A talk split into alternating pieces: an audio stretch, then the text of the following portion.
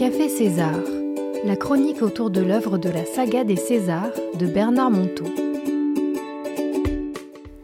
Bonjour à tous nos auditeurs et bonjour Monsieur Montault. Bonjour. Alors c'est un vrai plaisir pour moi d'être avec vous. Je suis venue spécialement au Centre des Amis de Guitamalas pour vous poser quelques questions où, comme vous le savez, après un trimestre, avec mon ami Patrick Fichac et puis d'autres invités, nous avons échangé autour des histoires de César que vous avez écrites. Donc César, ce vieux grigou plein de sagesse, héros de vos romans. Et je vous ai préparé quelques questions qui ont émergé de nos échanges. Alors, on va commencer par la rentrée. La première chronique que nous avons partagée, c'était sur la rentrée « Paradis perdu » ou « Terre promise ». Dans cette histoire, Jacques regarde des enfants pleurer et des mamans déchirées de laisser leur enfant à l'école pour la première fois. Alors, que se passe-t-il, Bernard, intérieurement, pour l'enfant, quand il rentre à l'école ? Ah, c'est un moment important pour l'enfant. Il vient de quitter la petite enfance où il avait la chance d'avoir une espèce d'exclusivité avec maman et de vivre un très grand amour avec sa maman. C'est toute la petite enfance. Et même si durant la petite enfance, nous avons tous eu l'impression que notre maman aurait pu plus nous aimer, et nous sommes à peu près égaux en sentiment de n'avoir pas assez aimé, de toute façon, à la fin de la petite enfance, nous allons rentrer à l'école. Et cette espèce d'intimité entre moi et maman va soudain s'élargir.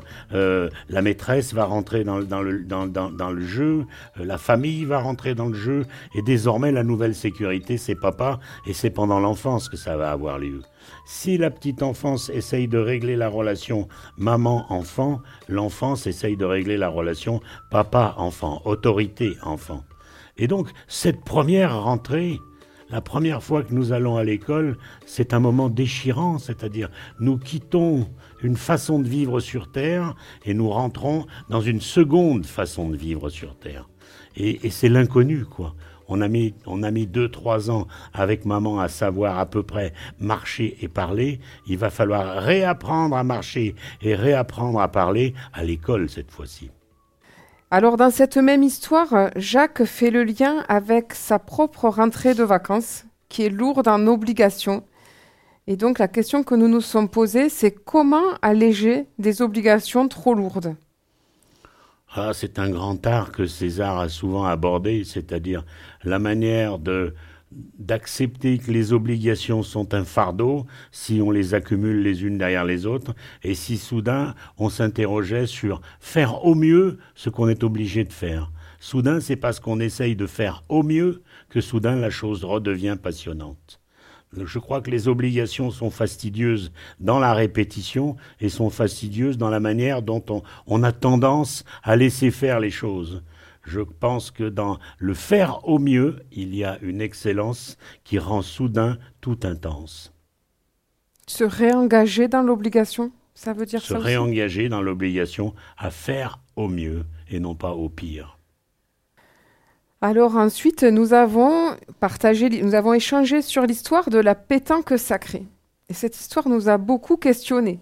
Puisque dans cette histoire, une simple partie de pétanque prend une tournure solennelle à l'arrivée de César, qui par un simple enjeu transforme toute la partie. Alors nous avons deux questions essentielles. Pourquoi ce besoin constant qu'a César de tout rendre intense et pourquoi avec de l'argent ? Alors, c'est une expérience que nous avons vécue, mon épouse et moi, au moment où Guitamalas, qui représente César dans mes livres, au moment où Guitamalas arrive dans notre vie, notre première découverte, c'est de mesurer à quel point, alors qu'elle a 80 ans, à quel point la manière dont elle est en permanence dans une intensité de l'existence est quelque chose qui est la marque des grands êtres spirituellement évolués. Guita ne faisait rien en dilettante. Et donc il y a quelque chose qui est une recherche d'intensité permanente dans le quotidien et dans l'ordinaire de l'existence, qui est à mon avis ça qui donne du goût à la vie. Bien sûr qu'elle avait des moments où il fallait qu'elle se repose, mais même le repos était intense chez elle. C'était un repos qui était mesuré, calculé, etc. Donc je dirais, cette partie de pétanque résume quelque chose d'assez important. La vraie vie est intense, quel que soit l'âge que nous avons. On peut avoir 80 ans et une vie intense. On peut avoir 30 ans et une vie intense. Ce n'est pas courir l'intensité, c'est vivre intensément ce qu'on a à vivre. Et donc, César Guita surgit dans cette partie de pétanque où sans doute il y a une peu de dilettante, où les gens sont en train de faire ça à la légère. Et soudain, Guita César essaye de remettre de l'intensité dans... Même le jeu peut être vécu avec intensité, et il choisit par hasard l'argent, mais ça aurait pu être autre chose, ça aurait pu être jouer de la main gauche, affronter ses infirmités, etc., etc.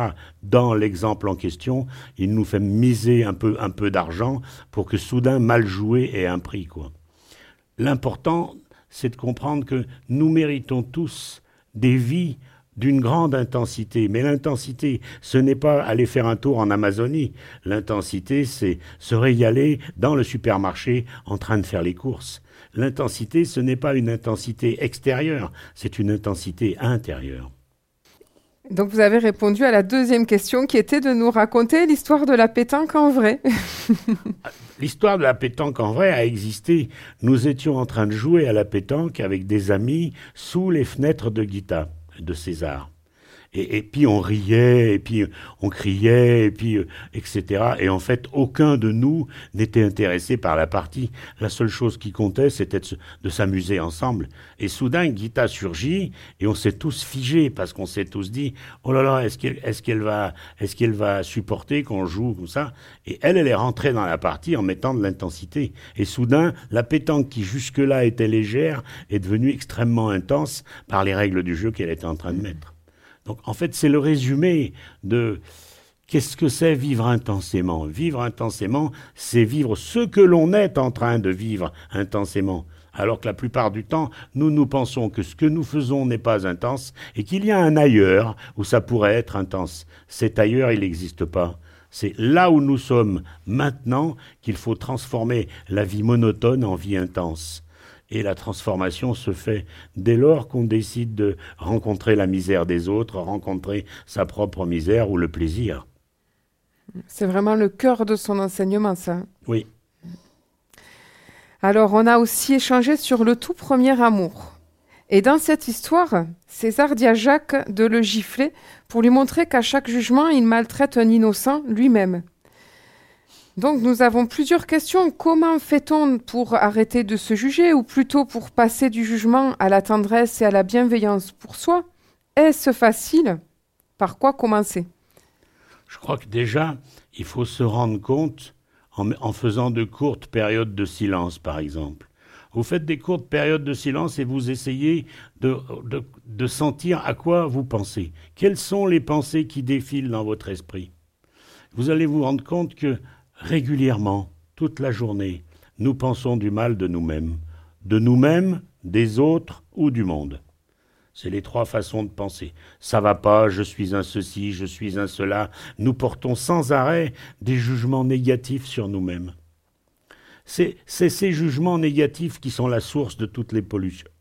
C'est ces jugements négatifs qui, parce que nous ne supportons pas nous-mêmes, fait que nous ne supportons pas les autres et que nous ne supportons pas le monde. Parce que nous nous polluons de « je suis ceci » ou « je suis cela », nous nous polluons et nous créons la pollution sur Terre avec l'eau, l'air et la terre, et la pollution avec les autres dans les conflits. Donc il faut bien comprendre qu'avant d'espérer vaincre ça, il faut déjà en découvrir l'existence. Découvrir que la pire des choses qu'un homme fait, c'est de penser du mal de lui-même, parce que c'est faux. Le mal que nous pensons de nous-mêmes, chacun de nous, est un mensonge. Ce que vous dites de vous n'est pas vrai. Dire du mal de soi n'est jamais vrai. Donc c'est cette première chose qu'il faut faire, on ne peut pas l'arrêter. Ce sont des processus traumatiques qui viennent de l'enfance. Comme nous avons été mal aimés, nous nous pensons mal aimés encore aujourd'hui. Et donc nous ne pouvons pas l'arrêter, mais au début ce que nous pouvons faire c'est le surprendre. Apprendre à le surprendre. D'abord découvrir que ça existe. Je pense sans arrêt du mal de moi-même et des autres. Et puis ensuite, peu à peu, à chaque pensée négative, ajouter une louange, ajouter un compliment. Autant la pensée a été sincère, autant il faut que le compliment soit sincère. Je pense du mal de moi, je pense du bien de moi. Je pense du mal de moi, je pense du bien de moi. Peu à peu, remplacer le torrent de boue par un torrent d'eau claire.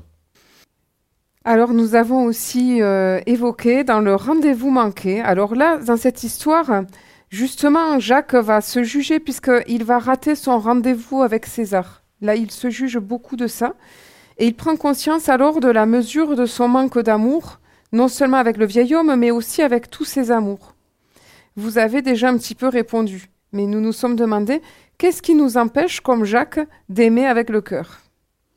Ce qui nous empêche d'aimer avec le cœur, c'est que depuis l'enfance, nous pensons que nous avons tous été mal aimés.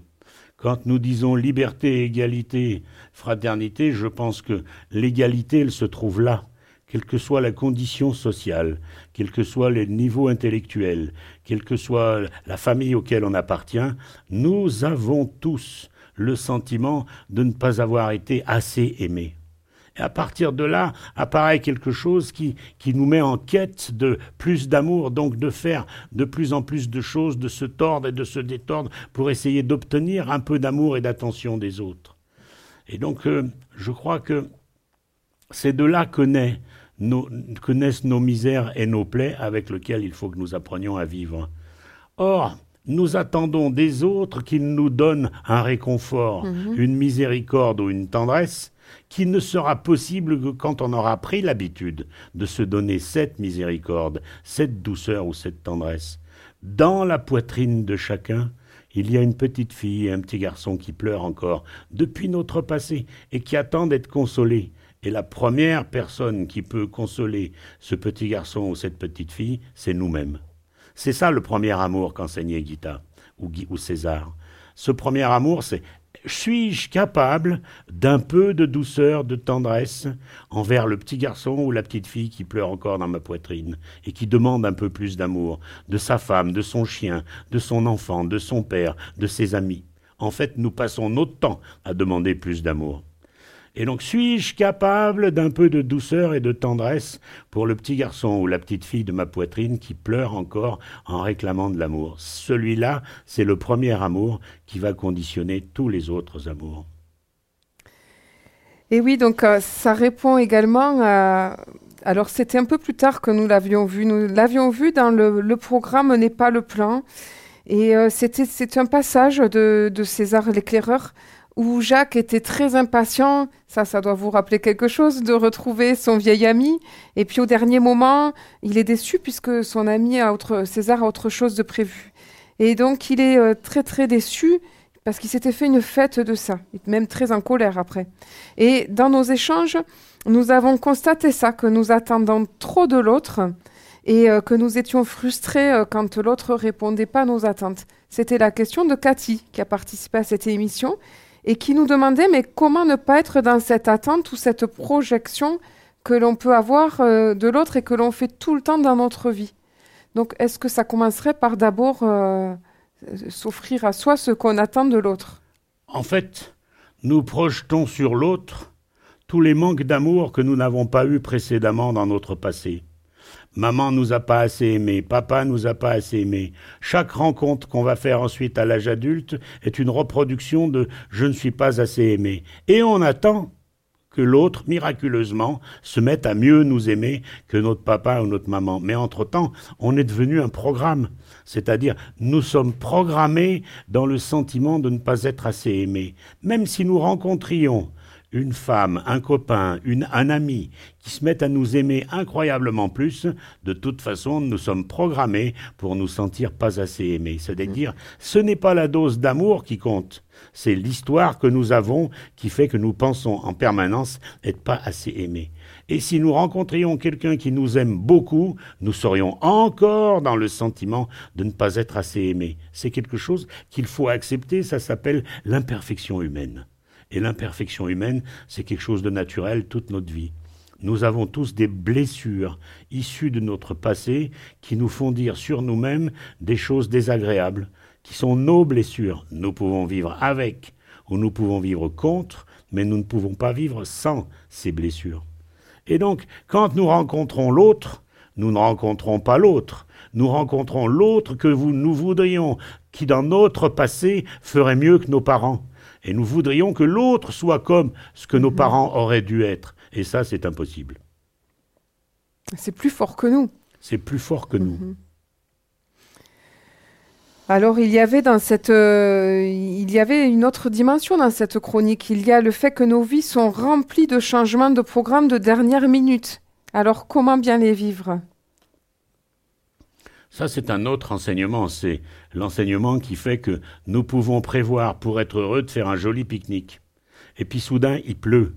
Ça ne veut pas dire que la vie nous dit « tu n'as pas le droit d'être heureux », c'est-à-dire la vie nous dit « il faut que tu inventes un autre bonheur avec la pluie, tu ne peux plus pique-niquer ». C'est le problème entre le plan et le programme. Le programme, c'est ce que nous décidons. Le plan, c'est ce que nous ne décidons pas. Mais quand le plan affronte le programme, et il arrive que parfois, quand il pleut, on ne puisse plus pique-niquer, ça n'empêche pas qu'il faut trouver un nouveau programme qui va accepter le plan. Et donc nous sommes en permanence en crise entre ce que nous souhaitions vivre et ce que la vie nous permet de vivre. Il faut comprendre que tout ce qui nous arrive, ce sont des épreuves pour reconsidérer nos programmes d'une autre manière. Alors nous avons aussi échangé sur la chronique, sur le thème de la solidarité. Dans l'histoire, un don est-il vraiment désintéressé ? Et là, César montre avec humour à Jacques qu'en cherchant à lui prouver qu'il donne sans rien attendre en retour, en fait, il attendait bien un retour. Selon vous, c'est donc impossible de donner sans rien attendre en retour ? Je crois qu'il faudrait inventer des circonstances exceptionnelles. Je crois que quand nous donnons, nous espérons toujours en retour un remerciement, une reconnaissance, etc. Et qu'il n'est pas possible d'être neutre et de soudain disparaître. Oui, il faut le faire d'une manière extrêmement subtile. Et je connais l'histoire de quelqu'un qui racontait « Moi, je suis parvenu à faire un don complètement désintéressé. Je m'étais dit, il faut que j'offre une grosse somme d'argent qui va me coûter cher. J'ai cherché dans un journal à qui cet argent pourrait profiter. J'ai trouvé une congrégation de sœurs qui refaisait la cloche de leur église. J'ai envoyé cette somme pour que les sœurs refassent la cloche de leur église. Je l'ai fait de manière anonyme pour qu'elles ne puissent pas me répondre et me remercier. Et donc là, j'ai atteint le don qui n'a obtenu aucun remerciement. Oui, sauf que comme je vous raconte l'histoire, vous êtes en train de m'admirer et le remerciement, je l'ai quand même. Et donc, on s'aperçoit qu'on ne peut pas échapper. Le don nous revient toujours, d'une manière discrète ou d'une manière plus ou moins officielle, mais chaque fois que nous donnons, nous recevons en même temps. Donner, c'est donc aussi un art de bien recevoir. C'est important parce que ça resitue la place de celui qui reçoit et la place de celui qui donne. Pour vous, l'altruisme, ça commence par un service à rendre aux autres ? Je pense que nous avons... C'est plus fort que ça, c'est réussir sa vie. Nous avons à donner nos vies à la misère des autres et de toute façon, cela va nous accomplir, même si les autres oublient de nous remercier. De toute façon, ça va nous accomplir et nous serons largement payés et nous recevrons un grand salaire. Donner aux autres, c'est une bonne façon de s'enrichir. Eh bien, merci Bernard. On se retrouve dans quelques instants pour la suite de cette émission. Merci à vous.